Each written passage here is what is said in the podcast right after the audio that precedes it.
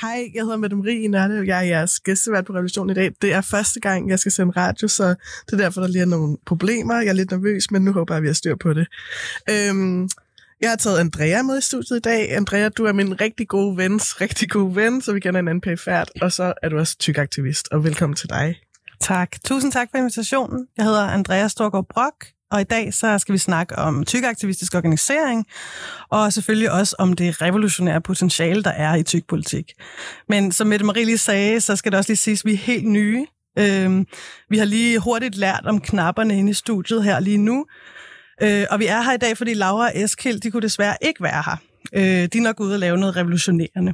Derfor har vi så fået lov til at vikariere for dem, og vi har fået fri leg bag mikrofonen, så vi er både jeres tilrettelægger og værter. Ingen af os har prøvet at være ansvarlig for at sende live radio før. Øh, så bær over med os, og hvis der kommer nogle fejl, øh, så ved I hvorfor. Vi gør det så godt vi kan. Vi glæder os helt vildt.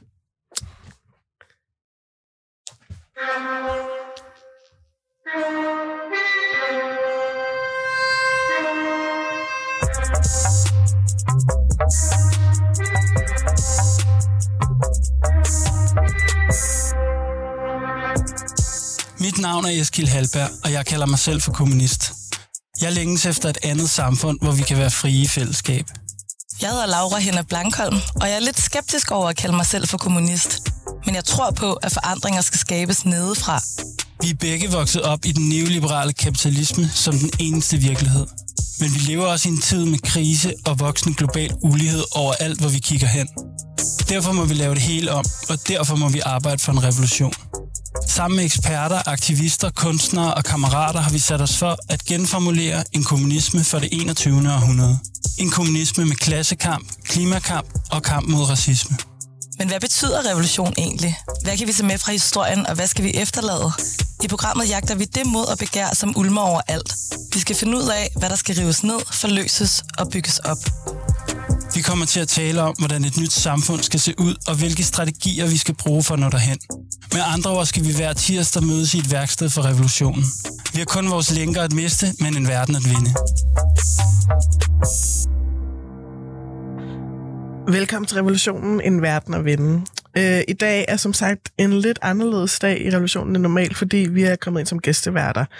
Og Andrea, jeg har inviteret dig her ind som min medvært. Du er akutsygeplejerske, men også specialiseret i gynækologi. Så har du været normstormer siden 2014 og er stadig aktiv på 8. år, hvor du nu underviser fagpersonale. Derudover skriver du en masse og har blandt andet været gæsteredaktør på det feministiske online-magasin Friktion, hvor du også bidrog med en tekst om, hvor privilegeret en position tynde mennesker er i. I 2017 var du med til at starte Fed Front sammen med komiker Sofie Hagen, og siden da arbejdet med tyk aktivisme og tyk politik. Velkommen til, Andrea. Jeg er virkelig glad for, at du vil være min vært og med til rettelægger sammen med mig i dag. Hej, tusind tak. Det er enormt dejligt øh, at få lov til at prøve at være radiovært, så tak for Invi. Øh, jeg kan også lige præsentere dig nu, Mette Marie Nørløv.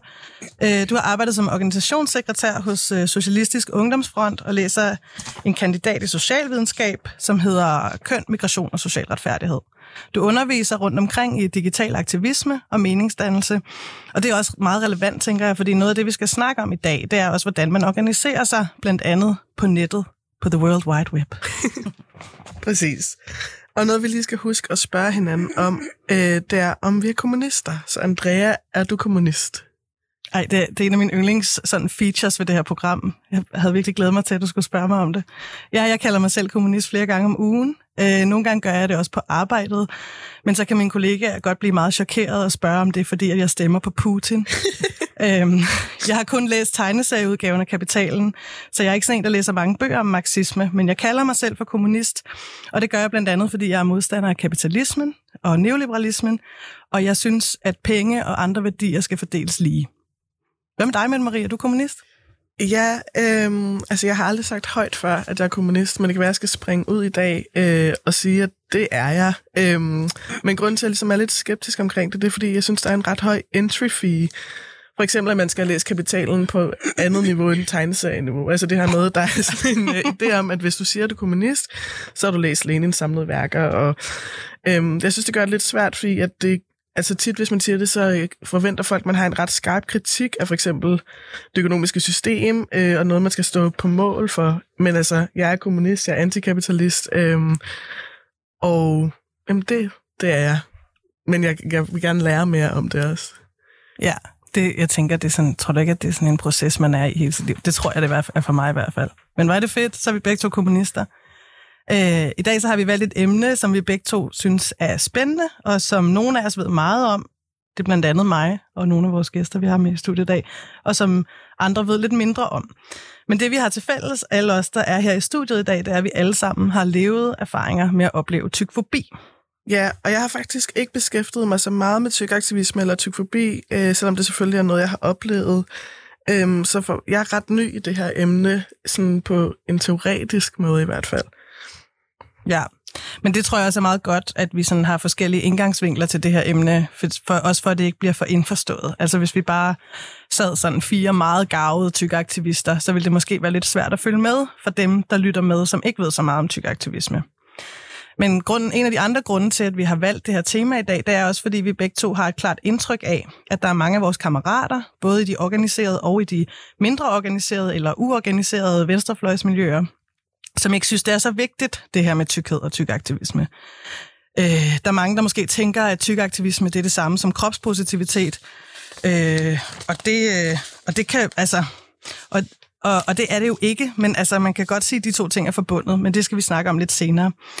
Øh, men det har også været en central motivation i at lave det her program, altså at vi har et håb om, at øh, nogle af jer, vores kammerater, der lytter med, øh, synes, at det, det pludselig giver lidt bedre mening, hvorfor, øh, hvorfor tykaktivisme er så vigtigt.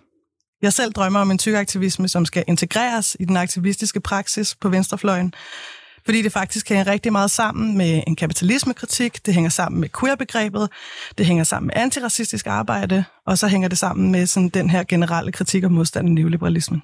Ja, og inden vi kommer for godt i gang, så vil jeg bare lige kort oprise, hvad tykpolitik og tykaktivisme er, og hvorfor organisering er vigtigt. Tykaktivisme det handler om at arbejde imod strukturel tykfobi, det vil sige diskrimination og vold rettet mod mennesker med tykke kroppe. Den diskrimination handler blandt andet om at få frataget rettigheder i sundhedsvæsenet, om at blive ekskluderet fra sociale og økonomiske arenaer, herunder arbejdsmarkedet, og opleve at få kontrolleret sin krop, fra man er meget ung. Der findes mange forskellige kropsidealer, men mest dominerende er idealet om tyndhed som noget, der er godt, og tykkhed som er noget, der er dårligt. Der er mange kulturelle fortællinger om, at tykkhed hænger sammen med at være doven, usøgneret og uintelligent. Tykkhed bliver ofte kædet sammen med froseri, griskhed og dogenskab, som ultimativt er nogle af de syv dødssynder inden for kristendommen, og noget af det værste, man kan begå. Det er blandt andet noget, som tykforskeren Kathleen Lebesco har beskæftiget sig en del med. Tykfobi har rødder i racisme og antisorthed, som Sabrina Strings teoretiserer i hendes bog Fearing the Black Body, The Racial Origins of, of Fatphobia. Både inden for kunst og litteratur, men også inden for naturvidenskaben, er tykfobi øh, forbundet med sort femininitet. Det var lige en lidt en smør. Øhm, I dag så skal vi snakke om politiseringen af tykkhed, og hvorfor det er revolutionært og antikapitalistisk. Vi skal også snakke om organisering af tykke, hvordan man laver anti-elitær tykaktivisme, og vi skal høre lidt om Tykcaféen i Folkets Hus på Nørrebro i København, og vi kommer omkring, hvordan man helt lavpraktisk kan organisere sig.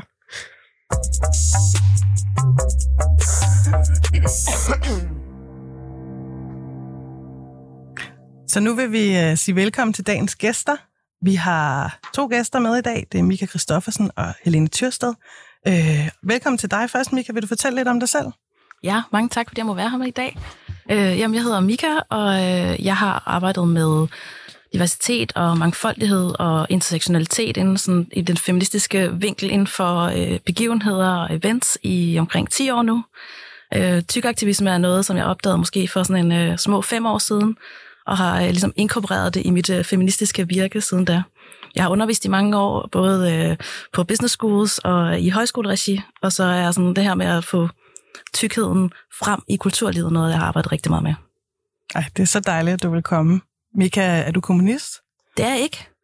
Nej, øhm, og det er mest fordi, jeg ikke er en fan af planøkonomi. Men øh, det jeg er, det er, at jeg er antikapitalist, og øh, jeg er imod sådan, den neoliberale tankegang. Så jeg deler rigtig mange værdier med kommunister. Jeg skal lige spørge, hvad er planøkonomi? Planøkonomi er det øh, sådan et system, som kommunismen bygger på. Og det er også det, du siger med, at øh, der er ret mange barriere, man skal vide mange ting, eller det føles som, at man skal tage ansvar for rigtig meget. Så det vil jeg gerne bakke op om, at det behøves man overhovedet ikke. Men øh, planøkonomi er, når alting er planlagt i forhold til, hvordan ressourcer og produktion foregår, så hvor ting går hen. Okay. Og øh, velkommen, Mika. Tak fordi du tak. komme. Vores anden gæst, det er dig, Helene Tyrsted. Velkommen til. Ja, tak. Vil du fortælle lidt om dig selv? Ja, jamen, øh, jeg hedder Helene Tyrsted, og jeg øh, kommer fra Aarhus af. Øh, er lige det, det jyske indspark i dag. øh, jeg er tykaktivist, jeg er kandidatstuderende på Aarhus Universitet, øh, hvor jeg er i gang med at skrive en, øh, et speciale om øh, hvad hedder det, tykrepræsentation i, øh, i medier og film. Øh, jeg øh, holder foredrag. Jeg var også med til opstart af, af Fed Front i sin tid. Øh, jeg har lavet meget lidt sådan aktivistisk, organisatorisk arbejde. Jeg tror, at min form for aktivisme handler mere om det, øh, det personlige, og om, hvad hedder det, sådan, hvordan, hvordan, hvordan vi forener de her øh, ideologier og øh, nogle gange lidt højdragende tanker med Jytte i Vejle, der er, bare lige er i gang med at lære, at man egentlig gerne må findes, selvom man er tyk. Ja, altså jeg synes, det du er rigtig god til, det er jo ligesom at forbinde det her, sådan det politiske ned til det personlige, hvordan sådan mm. store, forfærdelige strukturer også påvirker vores ja. liv helt, øh, i, altså daglig, dagligdag og sådan noget, ikke? Øhm, er du kommunist? Øhm, det tror jeg ikke, jeg er blevet spurgt om, siden min morfar døde. øhm, han var sådan medlem af Kommunistpartiet og sådan noget, så jeg voksede op med nogle sådan værdier i, i min sådan nærfamilie. Øh, så der har helt sikkert været nogle sådan, i hvert fald ret socialistiske begreber i, øh, i min opvækst. Øh, så jeg tror, jeg har nogle sådan kerneværdier, øh, som læner der henad. Men jeg har heller ikke øh, styr på, øh, på alt det, det teoretiske. Øh, og har egentlig ikke haft super meget lyst til at sætte mig ind i det heller. Øhm, jeg, jeg er i udgangspunktet antikapitalist. Øhm, jeg synes helt sikkert, at vi har brug for, for en revolution. Det er bare ikke lige mig, der planlægger den. Jeg vil gerne holde folk i hånden, når de vil med derhen og træffe beslutningen, men det, det er bare ikke lige mig, der skal stå og, øh, og, og, og have den største megafon der, eller, øh, eller sparke dørene ind. Men du er med til at planlægge den i dag, kan man sige. Nu er du med det, kan, det kan man sige. Jeg vil gerne, jeg vil gerne bidrage til den. Det, det, det, det, er, bare, det er bare ikke mig, der skal, øh, der skal, have, der skal have planen. Nej, okay. Fordi det, det, det, det er for stort. Det, det skal jeg ikke være med til. Det, jeg holder fast i det personlige. Ja. Fedt. Ej, tak fordi du vil komme, Helene. Ja, det er også super vigtigt. Øhm, altså, en af grundene til, at vi har inviteret jer to ind i dag, også fordi jeg kender jer, Mika og Helene, fordi vi alle tre har arbejdet med at lave infrastruktur i Fed Front, øh, som vi alle tre har været aktive i på forskellige tidspunkter af vores tykkeaktivistiske karriere. Øh, og det har været sådan noget med, at vi skulle finde ud af, hvordan skulle vi tage imod mails, hvordan skulle vi håndtere random henvendelser fra altså, diverse sådan, højrefløjs ungdomspartier, øh, hvordan skulle vi lave retningslinjer for, hvordan vi taler om tykkhed, så det føles bare en lille smule mere trygt, end det gør alle mulige andre steder. Så jeg har kendt jer begge længe, og I har i hvert fald set mig have nogle kriser over blandt andet, hvordan den danske presse og den danske højrefløj reagerede, da vi gjorde det, at vi sagde, nu er der nogle tykke mennesker, der gerne vil organisere sig og snakke om tykfobi sammen. Så det er mega fedt, I er her med alt jeres viden. Ja, øhm, og vi har jo inviteret jer to i dag, fordi I har været i det her game længe, og I kan hjælpe os med at beskrive, hvorfor det er vigtigt at have tykaktivisme med, når man laver en systemkritik, og fortælle lidt om, hvilke metoder I har brugt og bruger. Øhm, og så synes mig, Andrea, også, at det var meget vigtigt, det her med, at I begge to arbejder meget praktisk med tykaktivisme, og bruger eller har brugt en stor del af jeres tid på organisering, og øh, bidrag til forskellige tykaktivistiske fællesskaber. Fordi at det er det, vi skal snakke om, det her med, hvordan vi organiserer os i dag.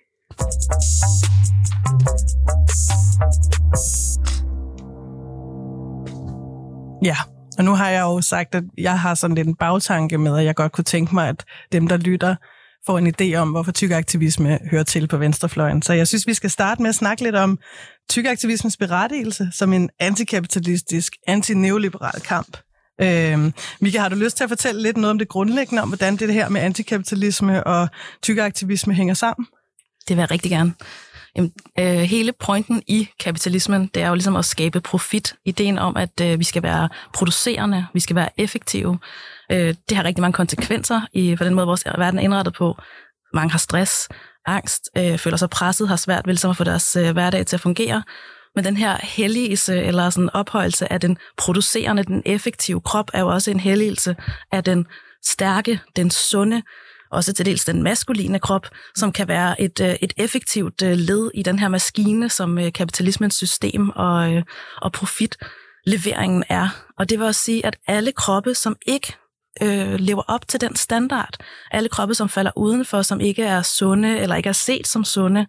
Alle, som ikke er sådan standardproducerende effektive. Alle kroppe, som er set som øh, at rest, altså at man tager, har ro, eller at man er doven. Den her øh, måde at kigge på kroppe på, det bliver en værdisætning af kroppen. Så den sunde, stærke krop bliver den moralske, korrekte krop. Det bliver den værdisatte krop, som vi gerne vil have, som vi alle sammen skal øh, sådan stræbe imod.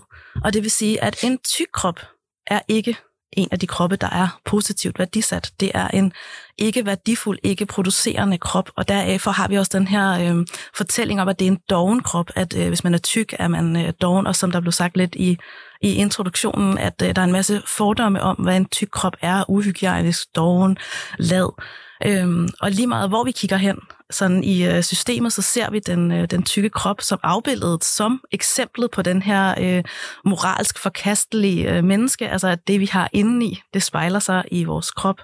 Det er de rige fat cats, der bare er grådige og øh, river til sig, men det er også øh, øh tykke Robert, øh, som er, der er doven og fattig, og øh, alle dem, der er, står uden for arbejdsmarkedet, der er tykke, som vi skal snakke om senere, ved jeg, at den strukturelle øh, modstand, der er imod tykke kroppe der, bliver set som øh, eksemplificering på, at der er en grund til, at øh, du står uden for arbejdsmarkedet. Der er en grund til det. Det er jo fordi, du også er moralsk dårlig indeni. Øh, det spejler din krop så jo. Så den her idealisering af kroppen er sådan en, en grundsten i kapitalismen, og derfor så øh, kan kroppe, altså også kroppe, der har et handicap, eller på nogen måde står uden for den her øh, producerende, effektive øh, standard, aldrig rigtig forenes med kapitalismen. Ja, Jamen, jeg er så enig, og jeg synes, det er sådan en vigtig ting at få sagt. Altså, der er jo mange, neoliberalismen, som er sådan den her ideologi, mange vil sige, vi lever under lige nu, øh, er også en politisk tanke, som hele tiden er interesseret i konstant vækst og konstant konkurrence. Så, og det handler ikke kun om, at firmaer er i konkurrence med hinanden, og der er et frit øh, økonomisk marked. Det siver ligesom ned i kulturen og bliver også noget med, at man konkurrenceudsætter hinanden øh, mellem mennesker. Øh, og så, som du så siger så fint, Mika, så det den her den, den kulturelle fortælling om den tykke krop, som, som ikke producerende eller dårlig til at producere, måske også dårlig til at arbejde, bliver til sådan en, sådan en form for trope omkring, at, øh, at, at man er en udisciplineret arbejder. Ja, øh, det handler jo ja. om viljestyrke. Man kan jo bare tabe sig. Det er jo bare, fordi man ikke har nok selvkontrol. Så hvis man ikke har nok viljestyrke, øh, hvordan kan man så være en god arbejder? Hvordan kan man så øh, bidrage og øh, producere?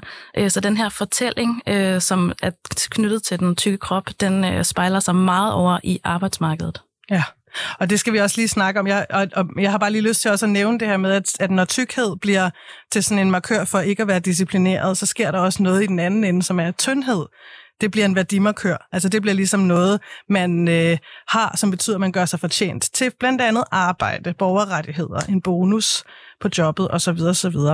Øh, men jeg ved, med Marie, du har taget nogle, noget, øh, nogle studier med Ja, som ligesom underbej- eller underbygger den her øh, snak om, at, øh, at, at, der, altså, at der sker noget med, hvordan man som tyk bliver positioneret som, både som arbejder og borger i det kapitalistiske samfund. Lige præcis, fordi heldigvis er der jo begyndt at blive forsket lidt i det. Jeg har lavet nogle undersøgelser på emnet, og jeg vil lige læse øh, noget statistik højt for jer, bare for øh, vi kan høre, hvor gralt det står til. Som er, Øhm, I 2014 lavede den svenske professor i økonomi Dan Olof Ruth et studie, der viste tykkes diskrimination på arbejdsmarkedet.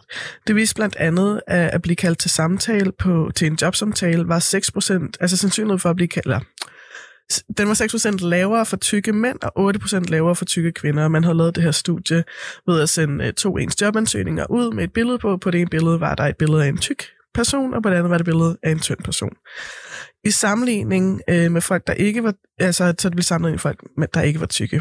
9 ud af 10 arbejdsgivere sagde herefter, at det afhæng af, om personen var tyk, om de ville ansætte dem. I 2021 der lavede den danske fagforening Ledernes Hovedorganisation, som er en fagforening for ledere, en undersøgelse, der viser, at mere end hver fjerde leder undgår at ansætte medarbejdere, der er markant overvægtige, siger jeg lige situationstegn. Øhm, fordi det øh, ord og sådan der statistikværktøjer, det bliver brugt i de her undersøgelser, det er sådan noget med BMI, og som er sådan normalvægtig overvægt, markant overvægtig. Det er egentlig ikke noget, jeg sådan abonnerer på, men øhm, det er et godt værktøj til ligesom at forstå, hvordan sådan statistik spiller ind i det her. Og BMI, det er sådan noget med højde divideret med vægt. Altså, jeg ved det faktisk slet ikke. men et eksempel er, at Øhm, hvis man for eksempel er 165 cm høj og vejer 82 kg, så er man markant overvægtig. I 2017 der øh, lavede Fairy Godboss en platform for arbejdssøgende kvinder, øh, en undersøgelse, der viste, at kun 15,6 procent af arbejdsgivere vil overveje at ansætte en tyk kvinde, og 21 procent af dem kaldte kvinden for uprofessionel. Altså kaldt hende uprofessionel, hvis hun var tyk? Ja, altså øh, kaldt øh, tyk. Sådan, der er et grund til, at de ikke vil... Øh, altså, nu har jeg sagt tyk her, men det, der er blevet skrevet, er overvægt, eller sådan markant overvægt, mm. ikke? Øhm, men øh, 21 procent af de her arbejdsgivere, de sagde, at de ikke vil ansætte øh, den her overvægtige kvinde, fordi at de synes, at øh, hun virkede uprofessionel. Ja, så i den her kontekst, så bliver tyndhed faktisk en form for kapital. Ikke? Altså, at man, hvis man er tynd, så har man adgang til arbejdsmarkedet og bliver set som, øh, som både professionel og ansættelsesværdig. Øh, og det, altså, så hvis man lige tænker den lidt længere ud, så vil man jo også kunne øh, øh, drage nogle konklusioner i hvert fald, eller komme videre til at, at kunne forstå, at det er også sværere at få et arbejde, når man er tyk. Og, øh, øh, og derfor så kommer der altså også noget klasse ind over. Øh, tyndhed kan, er, er faktisk rigtig tit noget, der i hvert fald vi i tykkeaktivistiske kredse snakker om som en klassemarkør. Altså det, en, det at være tynd, det kan også kan være en, en markør på velstand. Øh, man kan også sige det sådan her. De rige kan tit købe sig til at efterleve normerne. ikke? Jo. Ja. Øhm, ja. Men altså, øh, som vi lige har snakket om, så er tykfobi, det, øh, det er noget, der ligesom fylder rigtig meget i forhold til øh, folks adgang til arbejdsmarkedet. Det er også øh, noget, der dominerer i kulturer, hvor individualisme er central for samfundets opbygning, øh, og den her sådan neoliberalisme. Øh, så hvis man skal være en produktiv arbejder og samtidig en dygtig forbruger, så vil, man, så vil det vil ofte være sådan, øh, ja, sådan en, en person, der er tynd, man tænker på der. Ikke? Du har noget mere dejlig statistik Jeg har noget mere skønt statistik, som ja. rigtig kan løfte humøret. Øhm, der er også blevet lavet en britisk undersøgelse fra 2016, øh, hvor man undersøgte mere end 100.000 personer i alderen 37 til 73 år. Og der fandt man en stærk sammenhæng mellem højere BMI og lavere socioøkonomisk status, især hos kvinder. Øhm, det tilsvarende rapporterede øh, en amerikansk undersøgelse, at tykke kvinder er mere tilbøjelige til at arbejde i lavere betalte job og tjene færre penge sammenlignet med gennemsnitlige kvinder øh, og sammenlignet med alle mænd. Så det var sådan her især, altså der ser man også den her intersektion med, øh, altså du er undertrykt som tyk, og hvis du også er kvinde, så er det ligesom endnu værre, så er du sådan der meget større sandsynlighed for, jeg vil have en lavere socioøkonomisk status, ikke?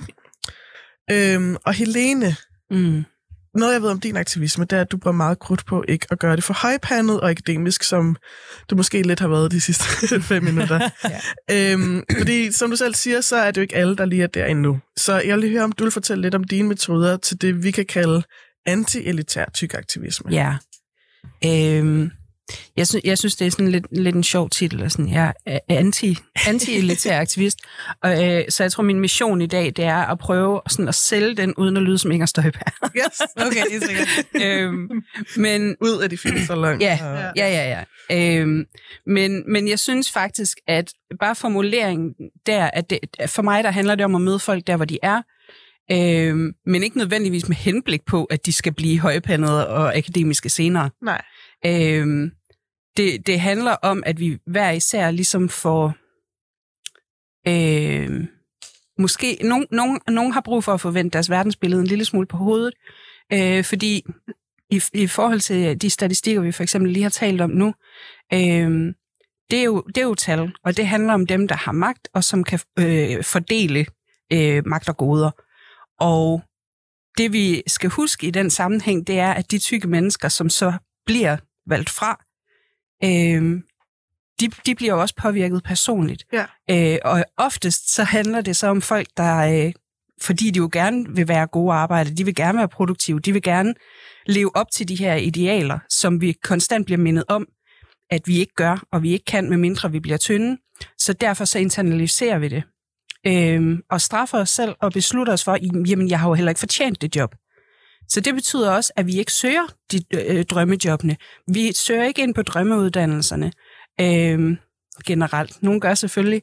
Øh, men statistisk så, så er der bare en tendens til, at tykke mennesker tager færre chancer og øh, har mere tendens til også at nøjes med det, de kan få. Ja. Og det er uanset, om det handler om job, om det handler om at turde bede om en forfremmelse eller en lønforhøjelse, øh, om det handler om at ture og spise offentligt, eller mm. finde sig en kæreste, eller om, når jeg til Paul siger, at han godt kan lide mig, så er det vel bare det, jeg kan få. altså, det, altså, tykke mennesker har lært, at vi skal nøjes, og det øjeblik, at tykke mennesker siger, det gider jeg da faktisk ikke, fordi jeg vil gerne det her, altså, så bliver man også set ned på, og så bliver man banket på plads, så det kræver også rigtig mange ekstra ressourcer som tyk person, at skulle forsøge at række ud over de barriere, der bliver stillet op. Øh, og det synes jeg er enormt vigtigt at, at huske, fordi at tykke mennesker er i forvejen dem, der bliver frataget ressourcer, øh, og som, som man så forventer endnu mere af.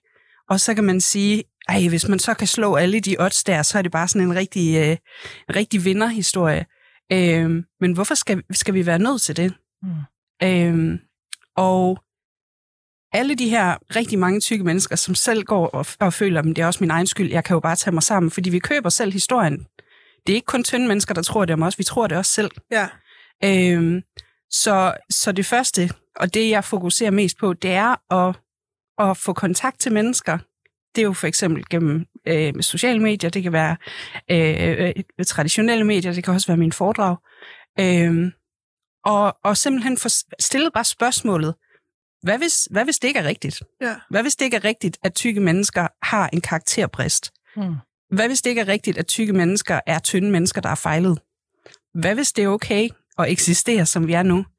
Øhm, og, og det kan skabe simpelthen et lille, et lille kim, der skal have lov til at vokse. Øhm, så der har min erfaring været, at det er meget bedre at prøve, prøve at finde et sted, og, øh, hvor vi kan stå fælles, selvom at en person, der først lige er blevet stillet det spørgsmål, kan have paraderne op og kan føle, at det er enormt grænseoverskridende. Det er jo ligesom at få at vide, at himlen er grøn. Ja. øhm, at det kan være enormt grænseoverskridende, og det kan være enormt provokerende for mange, både tynde og tykke mennesker. Øhm, så derfor så, så, så er det små mundfulde. Ja.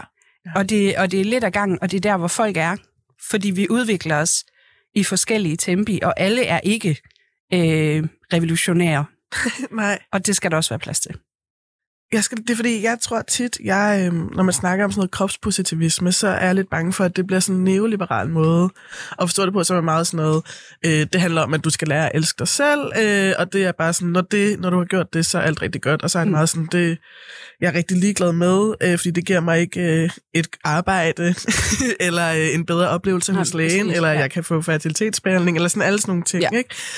Øhm, og det tror jeg er vigtigt for mig sådan at udpensle det her med, fordi det bliver nærmest bare sådan en reproducering af det her neoliberale samfund, som er Ja. sådan, åh, du er tyk, nej, hvor synd for dig, du skal bare få det bedre med det, og så mm. er alle dine problemer løst. Ja, ja.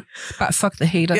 Ja. Ja, ja, ja Lige fuldstændig. Men det er ikke det, du... Altså, Nej, jeg siger, altså en god indgangsvinkel er jo at starte med, hvis man nu hader sig selv, så er det jo et godt sted at starte og sige, hvad, hvad hvis jeg ikke behøver det? Ja, For jeg tænker, det er svært at komme videre, uden at man ligesom har gjort op med selvhed. ja, øhm, men Øh, øh, kropspositivitet er jo noget, der er blevet kapitaliseret enormt meget på, og kommercialiseret enormt meget, og egentlig blevet hijacket også af tynde mennesker nu, ikke? Øh, som sidder og tager billeder af, at de sådan bøjer sig forover for at skabe en del og sige, se, jeg er også, og de sådan, ja, godt for dig. Du er super marginaliseret nu. Har I set Men- den der... Ej, undskyld, jeg har, I set, øh, har I set den der TikTok-trend med mid-size? Ja, Ja. det er forfærdeligt. Ja, det er meget spændende. Det, jeg har ikke TikTok. Hvad er det? Nej. Mid, midsize er øh, sådan et nyt begreb for øh, øh, sådan øh, store, øh, tynde mennesker, altså folk, der måske lige øh, sådan, øh, ikke er en størrelse ekstra small, øh, som så ligesom co-opter, øh, tilkøber sig lidt marginalisering ved at sige sådan, "Nå, men jeg er ikke plus size, øh, jeg er heller ikke straight size, altså sådan de almindelige øh, størrelser, jeg er mid-size, og så øh, prøver sådan at fremstille sig selv som øh, sådan, øh, øh, kropspositivistisk, eller få en følger på det. Ja. Øhm, så i stedet for at sige sådan, hey, jeg er tyk, eller hvis man er det, øh, og mange af dem er jo så nemlig overhovedet ikke tykke, de er øh, måske sådan helt øh, standardstørrelse øh, 38, men øh, man synes, at de føler sig tykke. Ja. Ej, undskyld, nu afbryder jeg dig, Helene. Du vil... Ja, Nej, det er fint. Øh, nej, men jeg, jeg synes nemlig også, det er en ret spændende bevægelse, det der, fordi en ting er at sige, jeg synes, jeg er mid-size, fordi jeg, jeg identificerer mig ikke rigtig med tyndhed, men jeg vil heller ikke kalde mig tyk, så jeg er nødt til at distancere mig fra tykkhed, så jeg skaber ligesom noget midt imellem. Øh, og det, altså, fred være med det, du må da kalde dig, hvad du vil, men, men måden, den ligesom bliver solgt på, det er sådan, der er ikke noget til os. Mm. Altså, at det, det bliver sådan en, hvorfor må jeg ikke føle mig udstødt, fordi at jeg, altså, måske har nogle andre proportioner, men altså har adgang til alt slags tøj. Og jeg ved godt, vi har jo også et samfund, som fatshamer også tynde mennesker. Mm-hmm. Der skal meget lidt til, før at man bliver hængt ud som værende tyk. Øhm, og, og anklaget for så at være, være et dårligt menneske. Øhm, altså man kan jo se, mange af dem, der sådan er plus-size modeller, er jo måske en størrelse 40, ikke også? Øhm, så, så, så der bliver jo lavet en standard, hvor vi kommer til at bilde os ind, især fra mediernes øh, øh, vinkel, at, at, at noget, der ikke er tykt, faktisk er tykt. Så vi får også et skævvredet billede af, hvad tykthed egentlig er. Mm. Øhm, og det kommer så igen til at gå ud over folk, der er ægte tykke, som så bare bliver endnu mere marginaliseret. Ja. Øhm, fordi skalaen bliver det større, og så bliver vi jo opfattet som værende øh, hvad hedder det, endnu mere umenneskelige nærmest. Ikke? Ja. Derfor vil jeg måske argumentere for, at det faktisk er revolutionært ikke at hade sig selv. At det er antikapitalistisk ikke at øh, hade sig selv og købe ind på den præmis om, at øh, når hvis jeg bare går på den her kur, eller køber de her ting, eller elsker mig selv, så fikser jeg det hele. Så øh, den her sådan, måske kropsneutralitet, øh, hvor at sådan, jamen, jeg har en krop, og den er, øh, og jeg er min krop. Øh, ikke bare sådan en øh, hjerne, der svæver rundt, men rent faktisk sådan, øh, at klemme sin krop igen og sige sådan, jamen, min krop er, og den kan en masse fantastiske ting. Den kan bære mig rundt i verden, og, øh, og sørge for, at jeg har øh, relationer med alle mulige fantastiske mennesker. Så øh, hvis jeg nu ikke hader mig selv, så er det faktisk et opgør med den her fortælling. Ja, helt, helt sikkert. Ja, vi ja. hele tiden hører.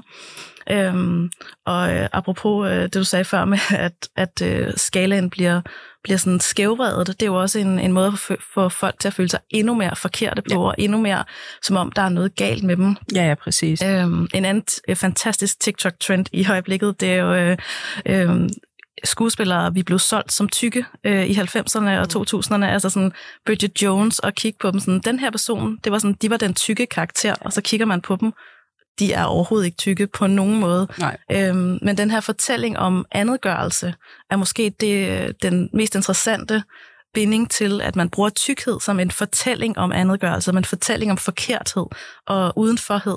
Øh, så derfor så kan man jo ikke undgå som tyk og ligesom internalisere det og tage det til sig, at øh, når man den her person i den her film er tyk og forkert, jeg er tyk, så må jeg også være forkert. Og så bliver det jo endnu værre, at den person så er bare meget tyndere end en selv, ikke også? Så man sidder og tænker, Altid. Nå, hun, okay, hun er tyk og forkert, så må jeg jo være Jabba the Hutt, ikke også? Ja. At det, altså, og, og det er jo det, det, det bliver jo altså til altså næsten en form for monstergørelse. Shout out til mit speciale. øhm, hvor at vi har jo historisk og sådan mo- moralsk og, og religiøst øh, i samfundet været vant til, at kroppen er noget, vi skal tage afstand fra, fordi det er vores kød. Det er vores fysiske del. Det er den del, der bliver syg. Det er den del, der bliver klistret og svedig og lugter og dør. Øh, men hvis vi kan tøjle den, hvis vi kan øh, sådan piske den i form, hvis vi kan sørge for, at jeg er herre over min krop, min krop er ikke herre over mig, mm. så, så kan vi holde alt det vemmelige, alt det, det, det farlige, alt det klistrede på afstand. Og, og, så, og så er vi sådan ophøjet, så er vi sådan overmennesker på en eller anden måde, men vi dør jo stadigvæk en dag.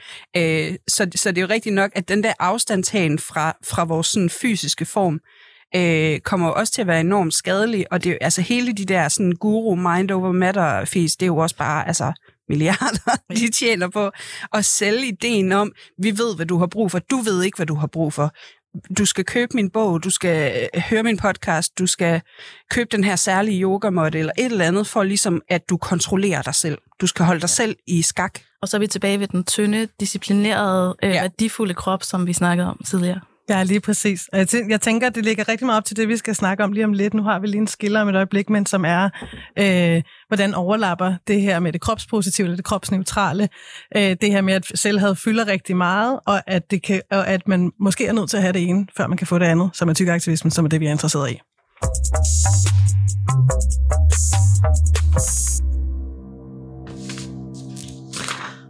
Ja, og det, og det tænker jeg egentlig, det kan vi sagtens snakke videre om. Altså, der, altså for mig har det altid været sådan, at jeg synes, det er rigtig relevant, og ligesom du har snakket om, Helene, og også dig, Mika, øh, at man kan, det er svært at være aktivist, når man øh, ikke føler, man må gå uden for døren. Øh, så der er ligesom en eller anden øh, proces, der skal sættes i gang, når man skal politisere sin identitet som tyk. Og der fylder det der med at være taknemmelig eller ordentlig sød, tænk, tænk okay, pæne ting om sig selv, det fylder ret meget i den proces.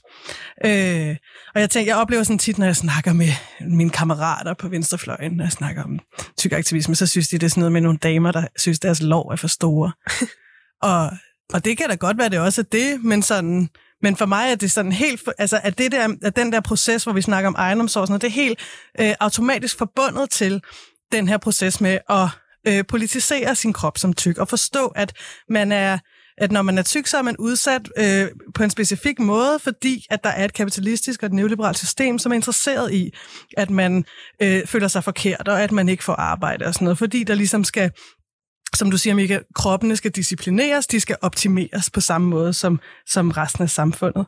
Vil du sige noget med det, Marie? Jamen, jeg vil bare altså, sige, grunden til, at jeg også rigtig gerne vil have jer tre med, da jeg inviterede dig, Andrea, det, det her med, at jeg synes tit, der er en virkelig mangelfuld analyse i de her venstreorienterede miljøer, øh, hvor man simpelthen ikke, øh, næsten ikke anerkender tykkhed som øh, undertrykt, og altså er en del af et undertrykkelsessystem. Øh, og sådan helt lavpraktisk, så har jeg tænkt meget sådan med, øh, altså for eksempel, jeg kommer meget i feministiske kredse, og tænker sådan her, der er folk, der, sådan, der er også progressive, og for eksempel sådan noget med, det er ikke fordi, vi skal gå ned ad den sti, men sådan noget med at tale om øh, sådan seksuel frigørelse og alle sådan nogle ting. Der mangler så til den analyse af, sådan der, at det ikke er alle, der har adgang til det rum, eller sådan der, hvordan for eksempel skønhedsprivilegier taler ind i det, og skønhedsprivilegier bliver ligesom lidt udslettet af tykkhed tit, ikke? Øhm, og også noget med, for eksempel det her med, hvis jeg skal mødes med mine kammerater, altså sådan, øh, jeg går meget til sådan nogle øh, venstreorienterede arrangementer, og der er folk tit søde at skrive på Facebook-eventet sådan noget. Ikke nogen racisme, øh, ingen ableisme, ingen sexisme, og jeg bliver stadig positivt overrasket, hvis der står ingen tyk forbi. Øh, altså fordi det, sådan, det næsten ikke eksisterer i sådan der, de her intersektioner eller sådan. Og ofte så, øh, altså tit, de her ting kan jo også godt lidt, lidt være sådan en, nærmest en afpolitisering af interseksualitet. Det er to svære ord, men jeg mener det her med, folk gør det til en tjekliste, som er sådan, nu siger vi, der må ikke være sexisme, der må ikke være racisme. Hvis de så også er søde, så har de skrevet, der ikke må ikke være tykfobi. Men der er ikke sådan, der er tænkt over, Øh, altså Andrea, du sagde det her med, da vi snakkede om det inden sådan med, så står der sådan ingen tyk forbi, og så er der kun øh, sådan stole med armlænd, hvor der ikke kan sidde tykke mennesker, ja. altså hvor det er tydeligt, at der ikke har været nogen overvejelse med i planlægningen, og øh, at der heller ikke har været nogen tykke med til at arrangere det, fordi de ligesom ikke er med i de her organiserede miljøer. Øh, ja, hej. det var ligesom bare det, jeg vil sige, sådan for at gøre det her meget lavpraktisk, at det er sgu virkelig vigtigt, eller sådan, ikke? Ja. Jeg tror, at øh, generelt så er der en, en undervurdering af, hvor meget tykkhed påvirker ens identitet og ens øh, sådan færden i det offentlige rum, og den måde, man bevæger sig igennem verden på. Øhm, en af de ting, der jeg synes, der kommer rigtig ofte til udtryk, det er det her skønhedsprivilegier, og hvordan man prøver at, som tyk at passe ind i det, eller at konforme til den her majoritet. Måske sætter man sig i stolen, hvor at, øh, man ikke kan være, og så gør det ondt, øh, og har blå mærker, når man går hjem, fordi man ikke vil sige, at øh, jeg kan simpelthen ikke sidde i den her stol rigtig mange, især tykke kvinder, de performer femininitet til en øh, ret stor grad. Der er ikke så mange androgyne tykke mennesker, fordi det er ligesom en acceptabel måde at, øh, at være i det rum på. Hvis du er tyk, så øh, er du allerede forkert i forhold til, det, til skønhedsprivilegierne. Du falder allerede udenfor. Vi har set, hørt på statistikkerne, hvor meget det påvirker ens øh, måde at blive accepteret og kunne komme ind på arbejdsmarkedet. Så hvis man nu øh, er lidt hyperfeminin, altså øh, make-up og øh, pænt tøj, kjole, og ligesom performer den her måde, en kvinde er forventet at være på, så er det en måde at købe sig til accept. Altså at prøve at øh, minimere sig selv eller passe ned i en kasse, øh, hvor man så kan få lov til at være en del af samfundet eller få adgang til nogle af de her steder og noget af den magt, som man ellers er lukket udenfor. Men det gør jo også, at man som menneske øh, ikke kan være sig selv. Det er ikke sikkert, at man har lyst til at være øh, meget feminin eller at gå i kjole. Øh, men hvis man øh, har lidt sådan øh, sloppy, oversized øh, øh, bånd på øh, med en stor trøje, så hvis man er tynd, så er man bare sådan lidt øh, laid back og lækker, og hvis man er tyk, så er man nu øh, doven og øh, ulækker. Så man bliver ligesom tvunget til at... Øh, performe noget, og det vil også sige, at ens krop er et politisk virkemiddel. Man mm. er simpelthen øh, et, et statement. øhm, der er meget sådan den her, åh, I glorificerer tykkhed. Sådan, øh, jeg eksisterer bare. Mm. Så hvis det er at glorificere det, så yes, kan jeg komme med det. Øh, men det at eksistere og gå uden for en dør og prøve at øh, sige højt, at øh, man er tyk og ikke hader sig selv, det bliver et politisk statement. Og det synes jeg altså er så vigtigt, øh, og også lægger også meget op til det noget andet, jeg gerne lige vil snakke om, som er sådan noget, der jeg tænker, der er, sådan er revolutionerende og har mega fedt potentiale ved tykkeaktivisme. Det er også lidt det, som du nævner, Helene, det her med, at vi ved godt, at tykke mennesker bliver monstergjorte. Vi ved godt, at der bliver, øh, ja, man kan få, for eksempel kan man få smidt en kebab i hovedet, øh, og blive bedt om at spise den. Ikke? Øh, der er en relation til, hvordan man som tyk render rundt i verden, og øh, andre mennesker tænker på en i forhold til spisning. Øh, der er rigtig mange måder, hvorpå det at være tyk er noget med at være for meget. Og nu er jeg, også, jeg er selv queer-aktivist, så det synes jeg er helt vildt fedt og dejligt, det der med, sådan, hvis, man kan, hvis man kan bruge det med folk, der måske er lidt bange for en, eller folk, der måske synes, at man er, ja, sådan, altså, er, er over the top på alle mulige måder. Det synes jeg har enormt meget sådan, øh, ja, revolutionært potentiale i sig. Er det, er det noget, jeg har gjort i nogle tanker om, Helena og Mika? Øhm, altså, for mig personligt, da jeg skulle have et opgør med, gider jeg egentlig bruge resten af mit liv på at have mig selv, eller håbe på, at jeg en dag vågner op og er tynd. Øhm, der, der var der også et opgør med, hvordan jeg tager mig ud, hvordan jeg øh, klæder mig på for offentlighedens skyld, hvor at førhen der handlede det meget om kamuflage. Øh, ikke at jeg nogensinde har været bange for farver, men det skulle gerne være sådan lidt bare et, et telt med nogle blomster på, eller et eller andet. Bare, man skal helst ikke kunne... En ting er, at man kan se, at jeg er stor. Okay. Men, men man behøver ikke også at opdage, at der er sådan for, former, som altså hardeller, som indeholder kød og fedt, og sådan, folk har ikke brug for at kunne visualisere, hvordan min krop ser ud inden under det. Øh, det må de godt nu. Det, jeg foretrækker det faktisk. Ja, så du har taget det sådan, du har ja, taget jamen, det tilbage jeg tænker, på en måde? Ja, det jeg, har det, ja. jeg har det sådan lidt, hvis, hvis folk skal dømme mig øh, på, øh, på, mit, på mit udseende, så kan det lige så godt være med vilje, mm. føler jeg lidt. Ja. Øhm, og jeg tror, for, for mange øh, vedkommende, så kan det jo også være en måde at distrahere på i virkeligheden. At hvis jeg nu har den røde læbestift på, eller hvis jeg nu har lyserødt hår, øh, eller hvis jeg nu har, det ved jeg ikke, nogle øh, sjove strømpebukser på, øh, så kan det også være noget andet, der kan kendetegne mig, end hende den tykke. Mm. Øh, og det kan også være en måde lidt at få pause fra, at det er det eneste øh, kendetegn, man har. Øh, men jeg tror ikke, at det sådan er det ene eller det andet. Jeg tror for mig, der er det i hvert fald sådan lidt et mix. Jeg har ikke noget mod at stikke ud, øhm, når jeg gerne vil have folks opmærksomhed, for jeg har noget vigtigt at fortælle dem, øhm, så, er det også, så er det smart, at jeg er til at få øje på. Øhm, og øh, ja. enig fra hende med det lyserøde hår. øh, og især da man var yngre, det her med at prøve at finde ud af at, skabe sig en identitet, der ikke bare var øh, tykkhed eller, eller hende, den tykke. Øh, så det her med at prøve at finde ud af, hvem man er, ud over det, som man bliver påduttet, og den identitet, man ligesom bliver tillagt, mm. øh, tror jeg er en stor del af. Og så reclaime og sige, sådan, jamen, hvem er jeg, hvis jeg ikke skal performe femininitet, hvis jeg ikke skal gå i den øh, klassiske poncho. Du kan få den i tre farver nede i Sisi, men øh, der er ikke nogen andre muligheder. Øh, så det her med at få en stil, og finde ud af, hvem jeg er, og, øh, og også være okay med at være for meget, som du siger, Andrea. Altså, jeg er også queer, og øh, jeg kan huske, da jeg flyttede til København og begyndte at komme til queerfester, stoppede jeg rigtig hurtigt med. Øh, den første queerfest, jeg var til, der var en anden tyk person, og øh, den person kom hen og flyttede med mig, og jeg var sådan, we see each other. øh, to, two fatties her.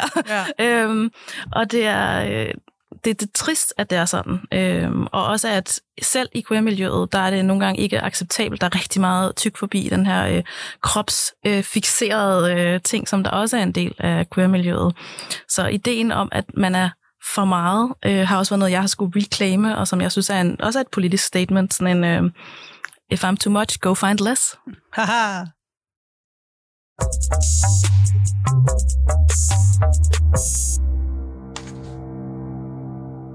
Øhm, ja, og øh, i næste time, jeg skal lige have styr på det hele her, så.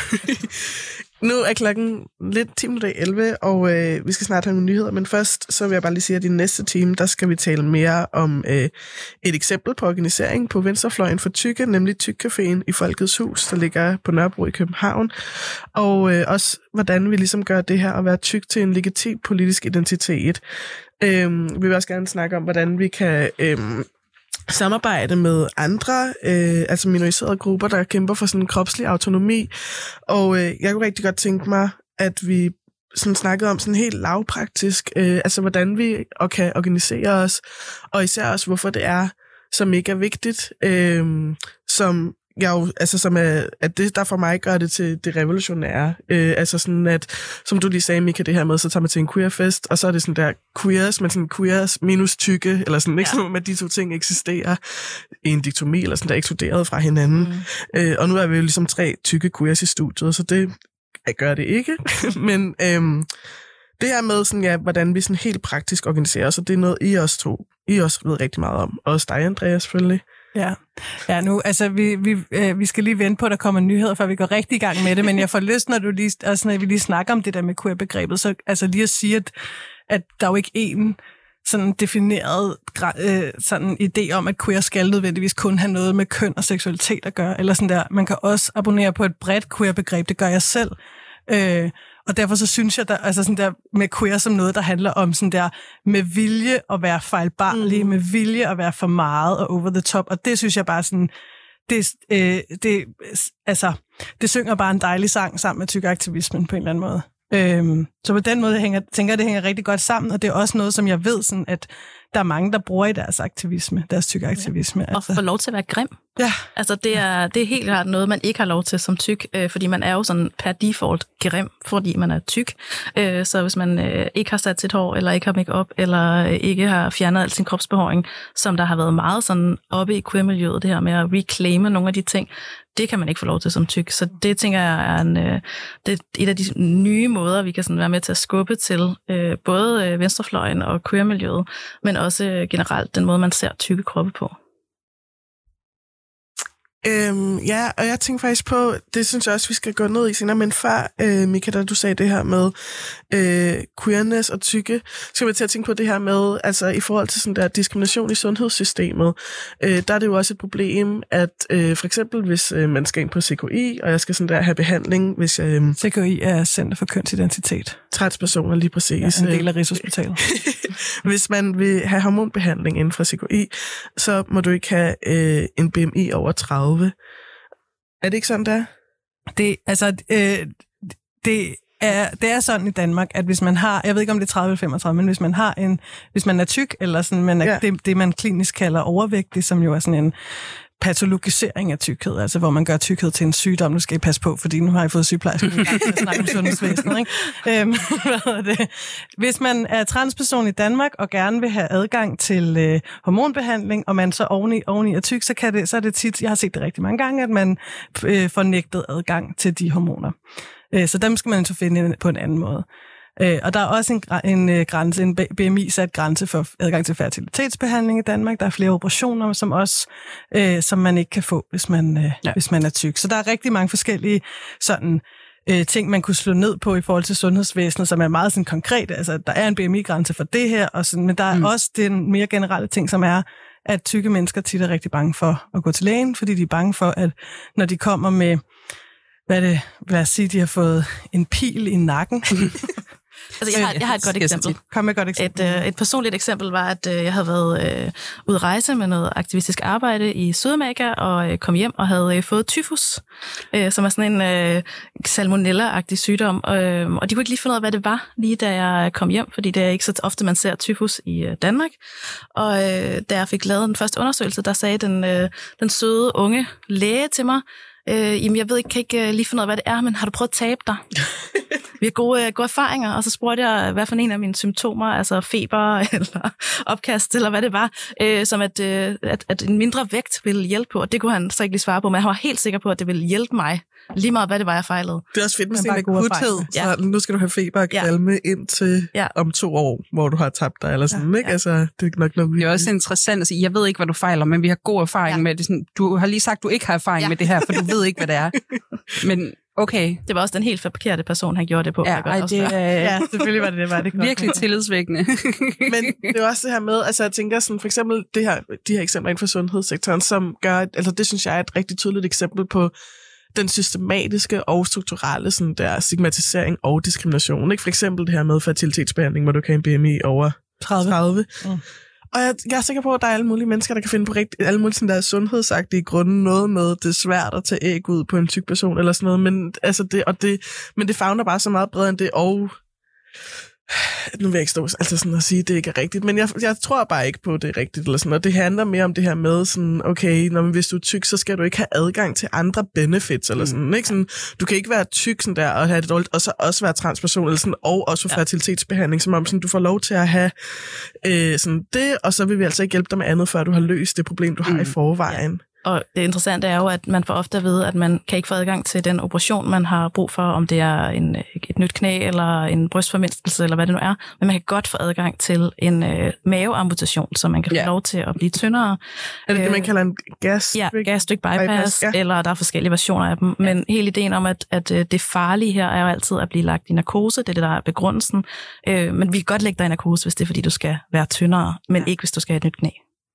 Ja, altså det er jo nogle meget sådan der gode eksempler på også, hvordan, altså for lige bare at komme hurtigt inden nyhederne, komme tilbage til det her med kapitalismen, ikke? Altså hvis man ikke har en krop, der er disciplineret efter systemet, så, Ja. kommer, der til, så kommer det til at have konsekvenser på ens borgerrettigheder. Ja. Og det er det, vi ser, når vi ser de her sådan helt sådan der strukturelle ting, som blandt andet er i sundhedsvæsenet, men også er på arbejdsmarkedet. Ja. Øh, så det er, jamen, det er enormt spændende. Vi kunne også lave et helt program bare om ulighed i sundhed. I ringer bare. Men, ja, det er virkelig, øh, ja, det, det synes jeg er rigtig spændende og nørde i. Øhm, ja.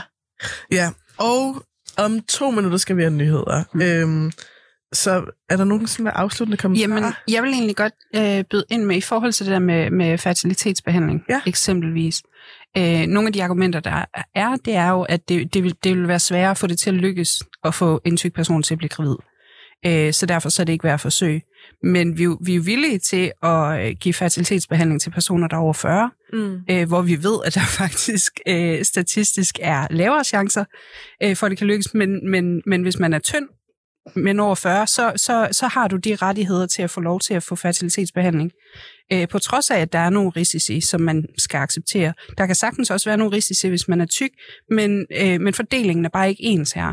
Øh, du har ikke de samme rettigheder, på trods af, at selv hvis du er villig til at sige, det, jeg, jeg er med på, at der er risici for, at det ikke øh, kommer til at fungere, men jeg vil bare vildt gerne have lov at forsøge. Mm. Øhm, så det er jo interessant, så det handler jo ikke nødvendigvis kun om, om det kan lade sig gøre. Og hvis det handler om, at det er fordi, det er besværligt at høste æg, altså hvis vi kan, hvis vi kan høste æg fra kvæg, så kan vi fandme da også gøre det på tykke mennesker, kan vi ikke det? Jo. Altså, og jeg tænker også sådan der, det er sådan et godt eksempel, Helene, som gynækologisk sygeplejerske vil jeg bare sige, det får mig til at tænke, der er også en, der, der må være en eller anden tanke om, hvem vil man gerne have, der reproducerer. Ja. Hvem man ikke Ja, selvfølgelig. Eller det Altså- tænker jeg ligger underlagt i det, Ja. eller sådan, ikke? Altså, øh, det her med, og jeg tænker igen komme tilbage til det her med det kapitalistiske system, så sådan den dårlige arbejder, Mm. den usunde krop, altså alle de her ting. Den dårlige sådan- forældre. Ja. Ja, altså, den, altså, der er en masse, masse ting.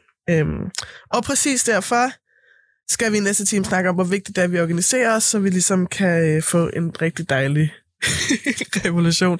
Nu så jeg helt panisk og kigger op på uret, fordi om 10 sekunder skal jeg trykke på den her knap 6, så der kommer en outro. Du klarer det så godt, synes jeg. Det er så fedt. tak.